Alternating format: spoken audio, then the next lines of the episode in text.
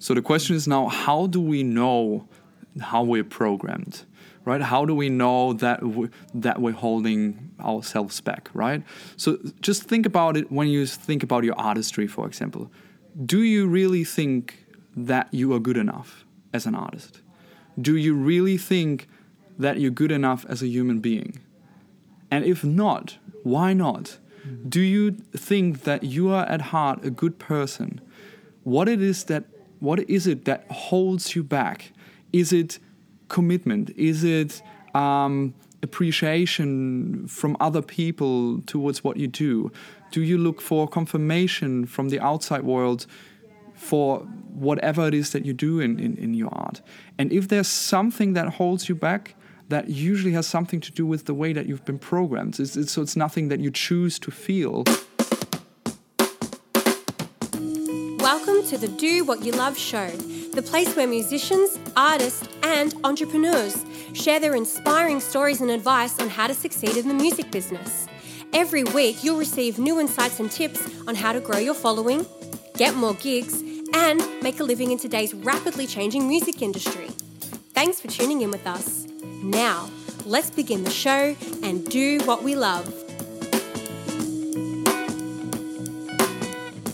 Hey guys, welcome back to the Do What You Love show. This is Steve, And Michelle, and we're pretty pumped today about an interesting topic that we just deliberated on over lunch. So, yeah, we're going to get deep and personal. We're going to talk about limiting beliefs today, uh, particularly about the subconscious programming that happens uh, in your childhood and uh, how that turns into a belief and a program that can limit your potential as you grow older.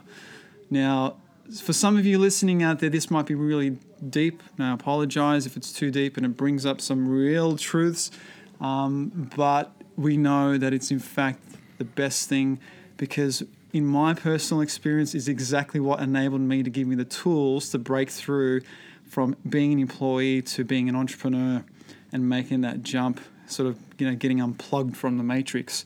So um, if you you know hear the stories of the great entrepreneurs out there and people and great musicians, I'm sure that have some one, one or two things to say about um, breaking through personal beliefs um, that has held them back for for um, a long time. So yeah, Michelle, tell us what happened this week that um, brought up this conversation. well, I had a session today with uh, with an artist that I work with, and for her, she has some vocal problems at the moment, and she's trying to fix it with a couple of doctors and seeing uh, specialists. And um, but today, actually, we got more into the depth of you know when it all started, and also she got sick the last days, and um, she allowed herself to rest. And after she she recovered, her voice felt almost miraculously better after all these treatments that she that she got. And I was asking her, well, what were you thinking while you were resting? And she said, well, you know, usually I don't like resting because I think I have to, uh, f- you know, fulfill other people's expectations and I have to run around and and prove myself every time. But when I'm sick, well, everyone knows how it is to be sick, so I actually enjoyed um, resting, and that brought then also my voice back. And I said, well, why don't you why don't you have the feeling that you have to prove something all the time? And it came up that a lot of her beliefs that she has obviously come come come from her childhood, and that her dad is um, very was always very strict with her and always expected to her to follow through everything and to do everything at at his uh, towards his terms or on, on his terms, and growing up with that belief, um, it's it's really hard for her to rest. And the reason why that is so important is that if we're not going into the core, into the core of our problems, we will always patch it up. And you know, we humans are really good in patching things up. So if we have a problem, usually we're not saying sitting down and thinking like, well, where does it come from? We usually overreact or compensate with drugs or you know with a lot of other things A Band aid, a band-aid in whatever whatever form you want to reflecting think about. conversations, social media. There's a lot of um, alternatives that we use these days and excuses that we can um, come up with. Yeah. Yeah. Yeah. And I think it's it's important guys to understand that our brain is not wired to make you guys happy or to make us happy. It is wired to um, to make us survive. So it is hardwired to see negative things in your surrounding that keeps you from dying. But what it also does, it keeps you from seeing the beautiful and the positive things in your life and the changes that you can make and the the, the upsides of everything that happens in life. You you might see that for yourself, right? I, I always uh, use the example for you know the the pile of dog poo on the floor, right? So most people see like, oh, that's just gross, and why do people see that? But a farmer who's grown up with uh, you know with with with horse poo or whatever might, might think differently and think like, well, that is amazing fertilizer, right? I think it's it's all it's always how you see see things and and the way that we've grown up is, plays a big big role in in how we reflect on things and how we perceive the reality. If you if And, and that's something. because it's you know science has proven this that you know in the years of zero to eight, 85 percent of your belief systems are created. I'll say that again. Between zero to eight years of age, 85% of your belief systems and these perceived realities, the world that you live in and the way you perceive it through your senses, is formed. So that's a program and a belief that stays within your cells on a subconscious level, and that according to that, you will make decisions based on what you believe, whether there was a threat, an opportunity, a challenge. Um, and so, you know, this is where it all started with me personally, and um, this is kind of one of the founding reasons for USM, to be honest, um, with, you know, um, and the reasons why our mission is to really help people go to great lengths and help them through those personal challenges, whether it's, you know, judgment, self worth, confidence. These are the things that hold people back, you know, and it's, again, we- we're addressing the core of the problem, and we know that that's where we need to go.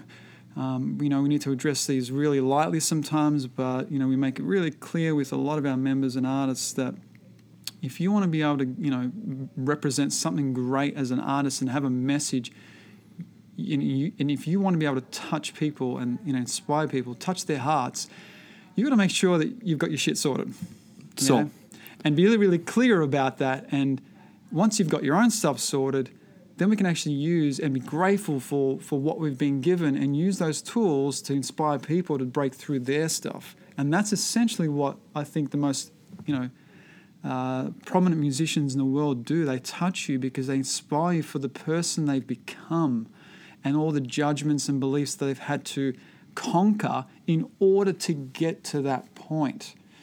You know, and if you read autobiographies of some of these great musicians, you will see those patterns time in and time out. So So the question is now, how do we know how we're programmed, right? How do we know that we, that we're holding ourselves back, right? So just think about it when you think about your artistry, for example. Do you really think that you are good enough as an artist? Do you really think that you're good enough as a human being? And if not, why not? Do you think that you are at heart a good person? What it is that what is it that holds you back? Is it commitment? Is it um, appreciation from other people towards what you do? Do you look for confirmation from the outside world for whatever it is that you do in, in, in your art? And if there's something that holds you back, that usually has something to do with the way that you've been programmed. It's, it's, so it's nothing that you choose to feel, but because, as we just said, 85% of our belief system is formed up to the age, uh, up to the age of five, uh, eight. That makes a big difference, right? So, see, the chain of reaction is thoughts becomes forces us to feel something and that feeling and the thoughts they then go into an action or an inaction. So for example i think that i'm not good enough or i think i no let's let's make it easier i think that i'm want to you know go to a concert or want to actually run a concert. Then i think like ah that makes me feel anxious because i've never done that so i better not do it. Okay? So but what makes those thoughts in the first place right? It is your programming that you are love that you love organizing things that you love expressing your art. So there's positive programming. But the feeling that you get now that it makes you anxious that also comes from your programming from the code The di- inside. and, and Stephen Covey talks about this a lot in his seven um, seven habits of highly effective people, which is the space between stimulus and response. You know, so if you have a stimulating idea or you know a light bulb moment, and the response to that, there's a gap. And what happens there, and the way that you respond, is actually already premeditated or determined based on the belief systems that are embedded in your DNA, or you could say your um, subconscious mind, which which I learned only three years ago is actually your body. And I'll say this again: your subconscious mind is not something that's out there in the floating in a cloud. It's actually your body. Okay, because that's where memory cells are stored in your body. And it's why when we say certain things, we feel it. You know, we feel it in a certain part. We might feel in the gut, in the neck, a tingling sensation when you say cool, cool water. You know, things like this is stored within our body, and it's why diet's so important as well, and spirituality. So you're holding on to these things, and until you, you know, just like music, if we're learning to you know, sing a high C sharp, if we're struggling to get there, we've got to ascertain and identify the problem or the thing that's holding you back first if we're ever going to get to that high C sharp. It's the same thing. It's the same concept. Yes. Let's not, you know, neglect that problem, whether it's breathing or support. Let's actually f- identify what it is so we can get to our goal. Yeah. So, and now that we know where where our patterns are coming from so that we're always getting anxious when people expect something from us or we're always getting anxious when we're getting on stage for example. It's a very common problem because we don't want to be judged in a, in a negative way. And now that we know that we have this programming actually thinking back and, and actually reflecting where is that coming from? Mm. did you not get enough um, support when you were young? Were there a situation where you were young and you were on stage and you had the problem that you or that you didn't master it or that you had a negative belief and when you reflect on that taking a step back and say i'm not this person anymore Thank you for sharing my brain. That's what Harv Eker always says uh, in his um, in his workshops. Thank you for sharing, but that's it Thank you for sharing.